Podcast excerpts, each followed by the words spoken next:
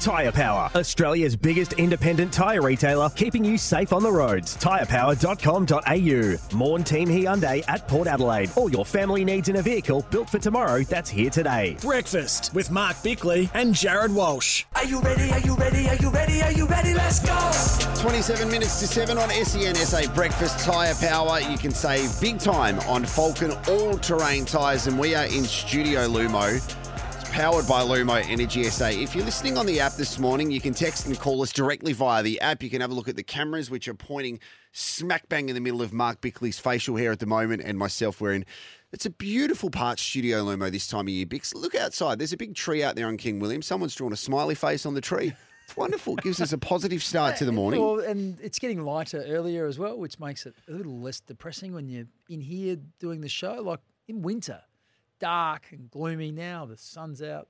Well, I stitched myself up with that last night because over the weekend, I feel the most organised I've ever felt. So over the weekend, it was the Port Adelaide Christmas pageant, which was wonderful. And did a card go sort of driving into the pageant? I read somewhere. That's just a regular occurrence in my area. Someone Um, took a wrong turn and ended up. yeah, they just became part it. of the pageant. Yeah, Yeah. Um, and then it was weird because they had the police following them, and they thought it was all part of the ceremony. but that's okay. Um, I, I managed to get some Christmas lights up at the house, and Oh. and normally in the Walsh household we leave it too late, so we put up the Christmas lights on Christmas Eve, and you go to your local hardware store to try and find some Christmas lights. They're all sold out this year. Organised, Done. got the kids to help. So last night I said, let's wait until it gets dark so we can have a look at the Christmas lights. It wasn't dark until about 8.30, so the Oh, kids were overtired, and that was my fault. Well, you didn't think that through, did you? Did not think that through at all, but um, now I feel excited that we've got Christmas lights up Oh, at the house. You're putting the pressure on as well. We're still recovering from Halloween. Yeah, but Tori will put all yours up like she did the no, Halloween no, no. stuff. I sort of help. You know, being being an electrician and you know lights and all that sort of Yeah. stuff. This is my forte. So You are very much a Griswold of uh, National Lampoons, I reckon. Well, how would how fancy you, who is Hmm. a weekend warrior at best in terms of being a handyman? yeah, I'm just trying stuff. I know, but I'm actually a qualified tradesperson, so don't sort of call me Clark Griswold when that's actually you. But I'm trying stuff. You literally sit out the back with a seltzer in your hand while your wife does everything. no, I do not. That's that's that's a you're besmirching my name now. okay, I'm making everything up, aren't I? Yes, you are. Let's get into our sports update. Because there's a, a lot of sport that we've got to get into. Um, not too far away, we are going to have our nominations for who's making a difference. We make a difference, save on your everyday living expenses. But Bix, talk us through the sports news. Okay, let's start with some basketball. Josh Giddey has posted his first double double of the NBA season to help Oklahoma City to a 111 99 road win over Kevin Durant's Phoenix Suns. Now, hasn't been flying this year. He He's uh, recorded 44 double doubles plus eight triple doubles over his first two years in the league, but had yet to post one this season before facing the Suns. So that was uh, good news for him. Who scored 35 points in that game for uh, Oklahoma City? Who was the guy that scored 35 points? Just have a go at his name. Is that Shai Gilgeous Alexander? That's pretty good from you. Yeah, I'm very happy with that. Thank you. Jalen Williams uh, scored. No, you read that one well too. Yeah, all, all good there. Uh, Novak Djokovic has eventually tamed Danish debutant Holger Rune. Uh, the score was 7 6, 6 7, 6 3. Uh, that's the opening round robin match in the ATP finals. That sealed his number one ranking uh, for the end of the year, to the end of the year, and that's a record extending eighth time that he's done that. Absolutely fantastic. He was stretched at times by uh, the young Danish player in Rune, Rune, who produced some fireworks for the large evening crowd. So there you go.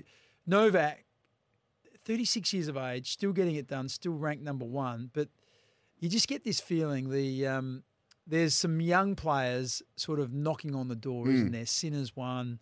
Uh, and this this guy's a debutant. He's in there, and obviously Alcaraz is another. So I just wonder how much longer he can hang on for, and how long this reign will continue, because he's been one of the the greats in sport, really. As we continue our sports update, you can make the perfect cup of coffee with Brasilia coffee. You're going to do that very soon, Mark Bickley. What else is happening in sport? Hey, we know just briefly the Socceroos are playing on Thursday. I'm going to be heading over to Melbourne to talk about the uh, Socceroos. I'll be there on the microphone facing Bangladesh. So they have some of their qualifiers right now. So what they want to do is qualify for the 26 World Cup in style by topping their Asian qualifying group. Aziz Behich spoke about this yesterday, but this is going to be big for the Socceroos because it is quite a different squad. Um, Hmm. There's some Adelaide flavour there. So Craig Goodwin, who got to face off against Cristiano Ronaldo on the weekend in Saudi Arabia, he comes back to play for the team. Um, also, Kusini Yengi, who is a young South Australian player who more recently was uh, at Western Sydney. He's gone overseas now to play in Europe. Um, and also Joe Gauci, of course, who um, that was probably the only bittersweet thing about um, Saturday night, where he's got all eyes of the national selectors on him, and he let five goals in. So you'd think Mat Ryan will play on Thursday night anyway, Yep. but Joe would be really disappointed with that. So they've got a game against Bangladesh, then they play um, Kuwait. yeah, against Palestine. So um, they want to put on a really big show, and let's hope that uh, the fans really turn up to.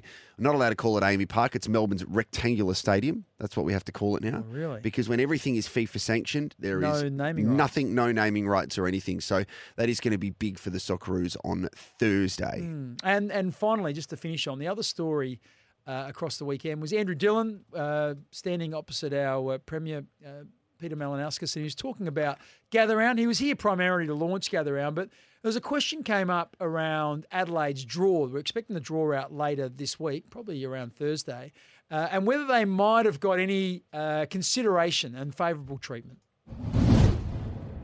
Look, we had conversations with the Crows about that, and um, you know the way that you know from John Olsen to Tim Silvers and Matthew Nixon, the way that the club handled that was um, you know, a real credit to them.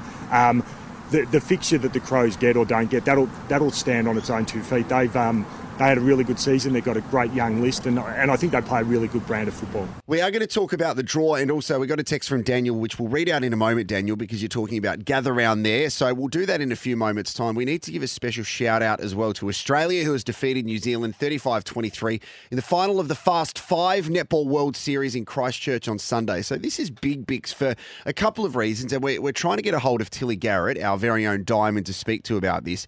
You have a look at the squad for the Australian Fast Five team. There was at least four players who played in the grand final for the Adelaide Thunderbirds there. So Tilly Garrett was there, Tippah Dwan, Lucy Austin, Georgie Horjus, Hannah Petty. So there's five of them. Yeah. Um, that's incredible. So we might as well call them the South Australian Australian team because a a huge representation there and um, a really, I think, a really nice way to cap off 2023 for those players. If you think about the year so far for Australian netball, so we had Suncorp Super Netball where the Thunderbirds managed to win the championship. Yes. We have the Australian Diamonds who have recently played against New Zealand and South Africa. And they won 16 of their 18 matches. Yes, there was a World Cup, which Australia managed to become champions of, and now finishing with this. Um, Australian netball in very good health at the moment, no matter what's happening off the court Yeah, with all the the only thing we need to get sorted out, isn't it? They certainly do. Uh, look, you can make the perfect cup of coffee with Brasilia coffee. If you want to send us a text, just like Daniel's done, 0427 154 166. We'll keep talking about the gather round announcement next.